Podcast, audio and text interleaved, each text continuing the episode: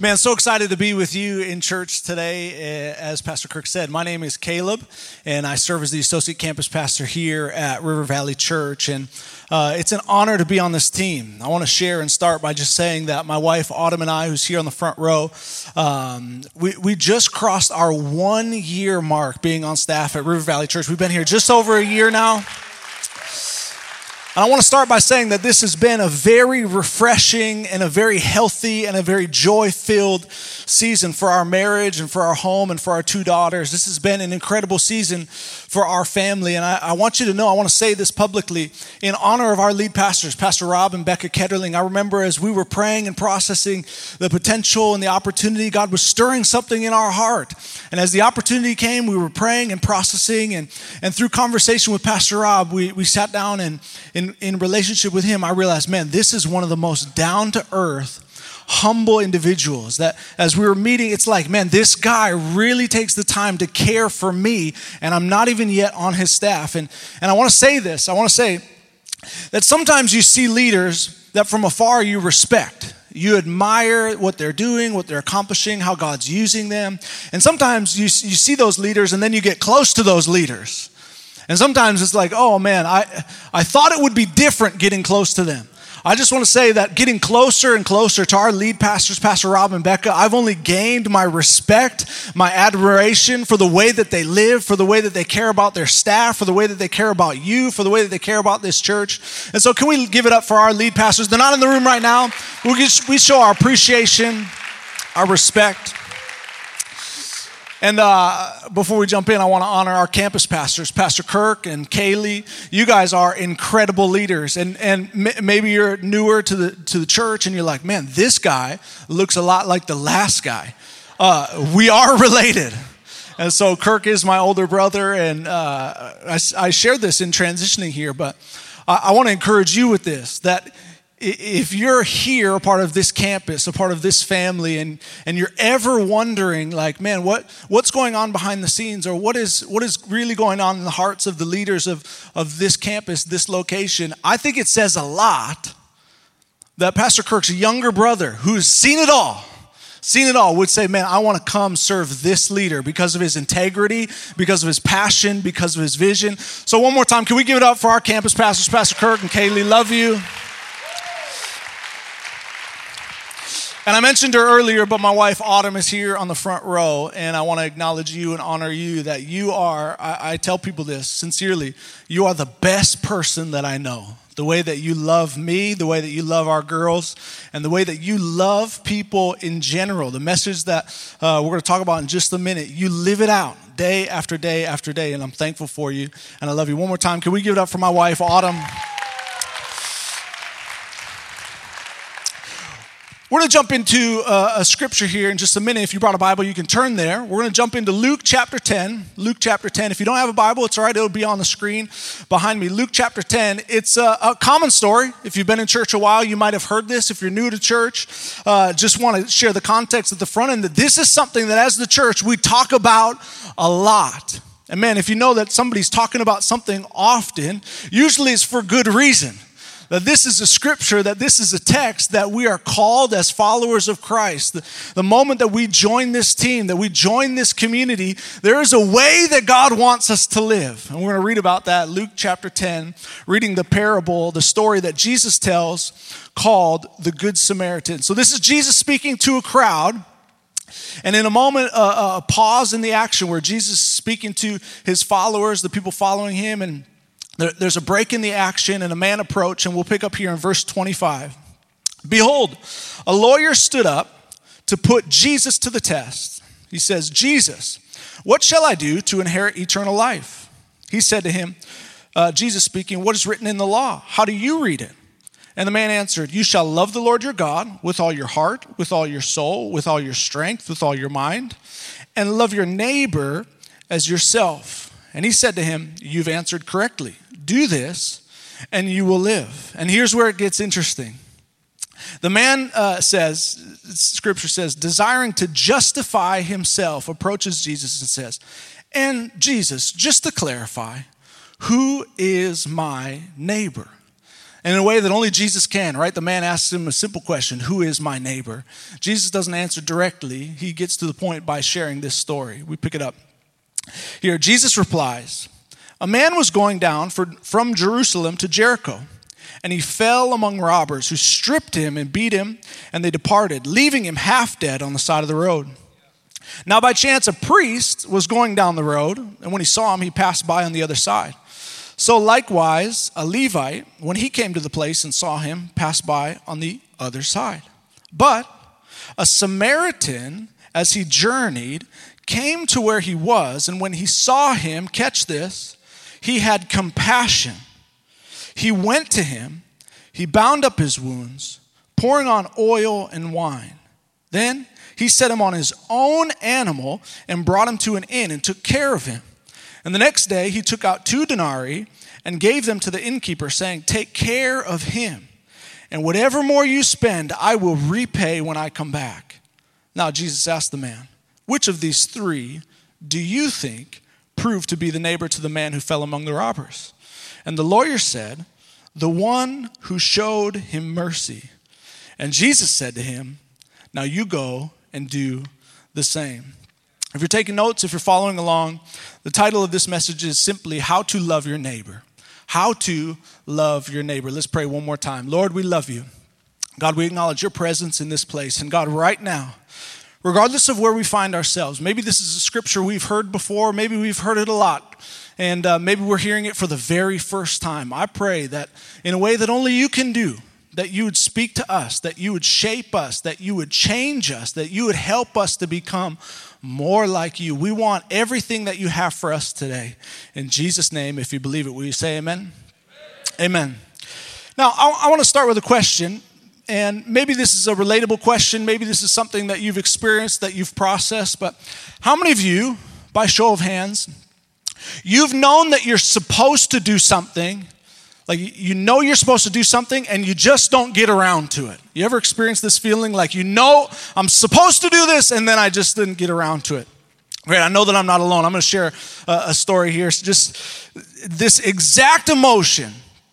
Now, in springtime, uh, we had been doing a lot of projects around our house and we've been updating a few things here and there. And along the way, our garage, the place where we've been doing a lot of this construction and cutting wood and doing things that I never thought I'd be doing. Growing up as a kid, I never thought I'd be using saws and like hammers and power. Like we just didn't grow up in that world. And so we've been doing that. And this spring, our garage was a complete disaster. Now, I'm not going to ask for show of hands, but maybe some of you can relate. Our garage was a nightmare. Like it was so bad that it was like you, you raise the garage door when you get home and immediately you're like trying to get in and close the garage because it's embarrassing. You don't want your neighbors to see. Holy smokes, they uh, are struggling. Basically, how we felt about our garage. And so uh, my wife kindly and gently asked, uh, you know, Kaleb, is it possible if we could have the garage cleaned by the end of summer? Which in the springtime, how many of you know she's giving me a long leeway here? Like she she knows me by now. I got to give this boy a long road. And so by the end of summer, and I said, Yes, I'll have that done. That's no problem. That's like four months away. Are you kidding me? That's so much time. We'll have that thing cleaned up, spick and span by the end of summer. No problem. And uh, kindly and gently, a month would go by, a couple weeks would go by, and she would kindly and gently remind me, hey, is it possible to have the garage cleaned by the end of summer? Oh, yeah, yeah. Don't worry. That's still two months away. We got time. And a few more weeks would go by. And we did this. This sounds crazy now that I'm saying it out loud. And each and every time, I want you to know, with good intention, I would respond saying, Yes, I will get it done. I will clean this garage. I'll get it cleaned out and reorganize everything I'm eh, saying to her, every time I'm responding to what she's asking me to do with good faith and good intention, I'm saying, Yes, I will do it. Well, wouldn't you know, it didn't happen. So, September 1st, we had to put it on our calendar on our refrigerator. We had to schedule somebody to come and watch the girls so that she could help me clean the garage. You know, sometimes, sometimes I think this is how we live our Christian faith. Sometimes I think if we hang around church long enough, we hear things that we know we're supposed to do. Or we hear messages that's like, oh, yeah, um, maybe I've heard this scripture before. Maybe I've read this in my own quiet time. Maybe this is a principle, man, loving your neighbor. I know that that's something that I should do. Yes, I've heard this before. The question is, is that thought full of good intention or is it backed up with action? You know, so often I think in our lives we get lulled into a passive lifestyle, just, just protecting ourselves, watching out for self. And we need to be reminded every once in a while that God doesn't just want our good intentions, that God actually invites us to live out right actions day after day after day. You and I need to be reminded today that wherever we find ourselves, you are called to love your neighbor. You and I, we're all called to love our neighbor. And this is what God invites us into. And what I find so interesting in this topic is that sometimes we think, oh, yeah, loving, loving my neighbor is easy. I know how to love my neighbor. And, and maybe you get along well with the people who live next door to you. And, and maybe you have a great friendship, a great connection. And maybe you think it's easy because whenever they need something, they let you know and it fits right into your schedule and it never interrupts you it never causes an inconvenience. You have you have this relationship so as i'm talking about helping your neighbor you're like oh yeah we do that all the time. We have good intentions and right actions. But how many of you know it's difficult to love your neighbor if you don't really like your neighbor? You're like oh man these guys again? Oh. You and i we're called to love love our neighbor and so the man asks, Who is my neighbor? He asked this question, Who is my neighbor? And we're going to get into uh, looking at some of the characters and why he would have asked that question in a way to justify himself. But it's the same question that you and I must ask ourselves today. One, who is my neighbor? But how do I love my neighbor? What does it look like for me to live this thing out? What does it look like for me personally, individually, to go beyond having good intentions, to go from, from, from going, Pastor, that sounds good. And I agree, we should do that, to actually thinking and depositing and determining in our heart today that there's somebody that you need to love. That there's somebody right now, as I'm sharing, you're thinking, oh, and maybe it is your literal neighbor who lives across the street or lives next door, but maybe it's a coworker, maybe it's a family member, maybe it's somebody in your life you're feeling right now in your heart and your spirit, man, I haven't been doing a good job loving my neighbor. Today is your day. Today is a, an opportunity to say yes to Jesus and live the way that he calls us and invites us to live. And the reason I'm passionate about this thought of the church living it out not just having good intentions, but actually living it out is can you imagine the world that we live in today, a world that seems more divided than ever? Seems like, man, it doesn't matter what you say, somebody's gonna be upset about what you say. So it's easier to just stand on the sideline and watch it happen.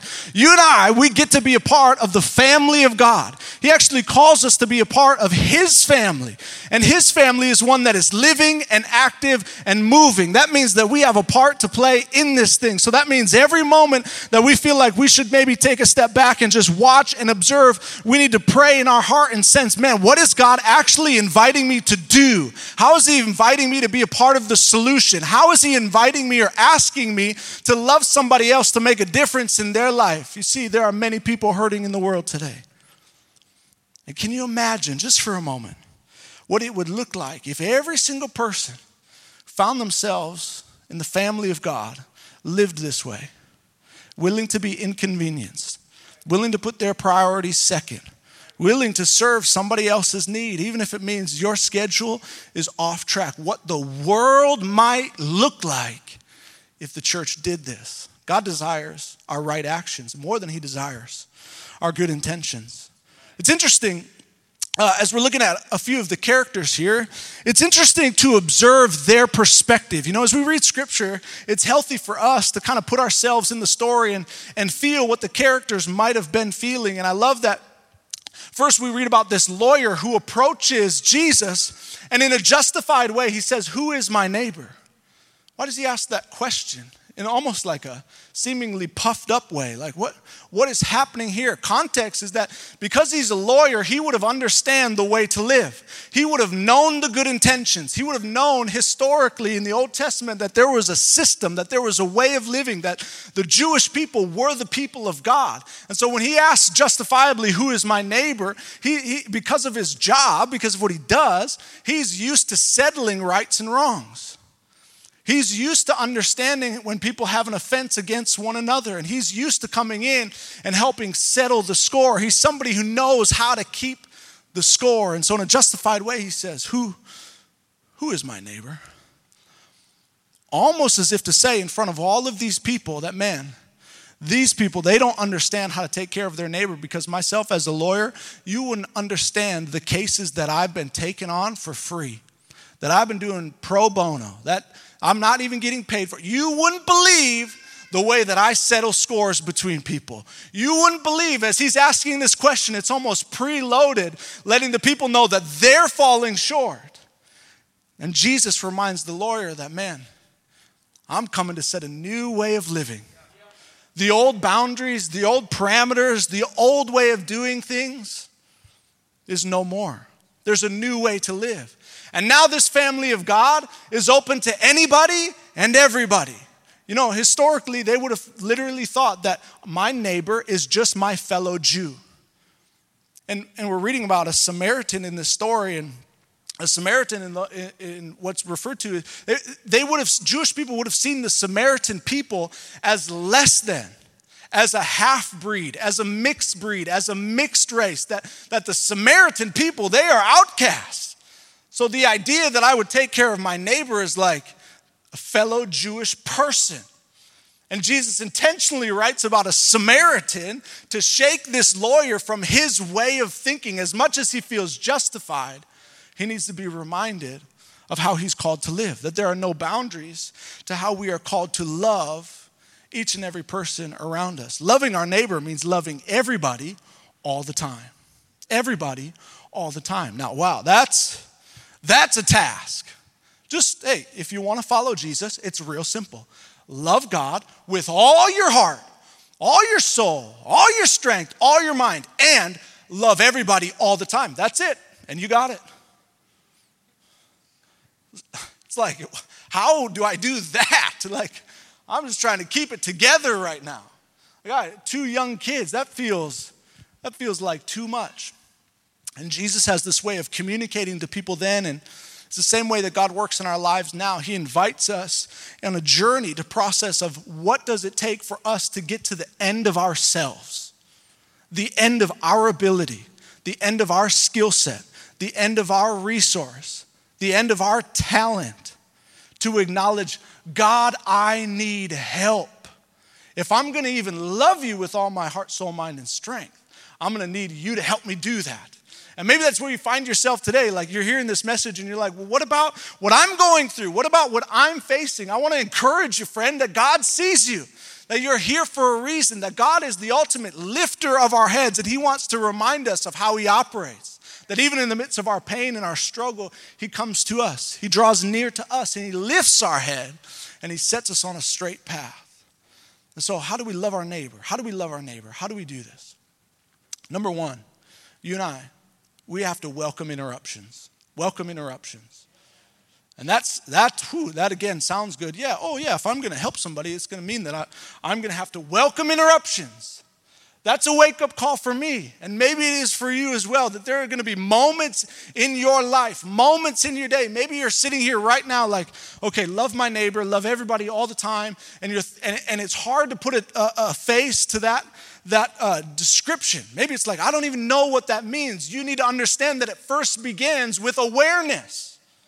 That loving your neighbor, it starts with actually being aware of who you are and who God has placed around you. If you're going to care for people, you got to welcome interruptions. Because oftentimes the messes of life are unplanned and unscheduled. Welcome interruptions in your schedule, but also welcome interruptions in your perspective. Knowing that here and now, today might be a day that God is trying to change your perspective. It's an interruption that He's bringing to you. He's wanting to shift something in how you think, how you act, how you treat people. But are we welcoming the interruption? We're saying, ah, oh, that feels uncomfortable. I don't know if I'm open to that. You and I, if we're to love our neighbor, how do we love our neighbor? Number one, we welcome interruptions. Number two, we live with compassion. You and I, if we're called to love our neighbor, how do we do it? We live with compassion. And I love that. I love that because the verbiage is intentional. That word compassion, it, it actually means to act, to respond, to do something. And you and I, we live in a world, and, and maybe you relate to this, but I feel it all the time that you and I, we're inundated with bad news. Difficult things that people are facing, difficult things that are happening in the world. And sometimes it's so overwhelming, the amount of bad news, that all I can muster is a little bit of empathy. Oh, man, that's, oh, that's terrible. Oh, that's oh, terrible. All the time, bad news. Everywhere you look, bad news. You and I, if we're to really love our neighbor, means that empathy is no longer good enough. That you and I were actually called to live with compassion, which means we do something about the bad news that we see all around us. Even if that means simply putting into action your prayer life. Even if it means that it's stuff that you're seeing that you have no control over, and be reminded, friend, that you have access to an almighty, all powerful, miracle working God who, in the midst of impossible situations, you have an opportunity to pray. And too often, I think we think, oh, all I can do is pray. No, no, no. That's our first response. That's not our last resort. Our first response is to pray, believing that God can do more than we could ever do on our own. So maybe compassion for you just looks like praying a little bit more, being a little bit more intentional with your prayer life, how you're praying, how you're thinking. Maybe it's about praying for more than just yourself. It's difficult, uh, I've heard this quote said before, it's difficult to hate somebody or to keep somebody at arm's distance if you're praying for them all the time. So maybe there's some relationships in your life that it's like, man, I this is the perspective change that I need, that I'm gonna start praying for that individual who's the difficult person in your life to love.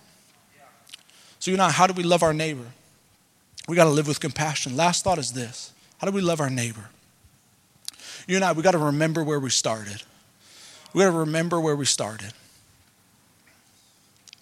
You know, so often we read scripture, and at least for me, this is sometimes how I read scripture. I read it and I, I think about putting myself as like the main character. Right, so I'm reading the story, and it's all about how do I become like the Good Samaritan?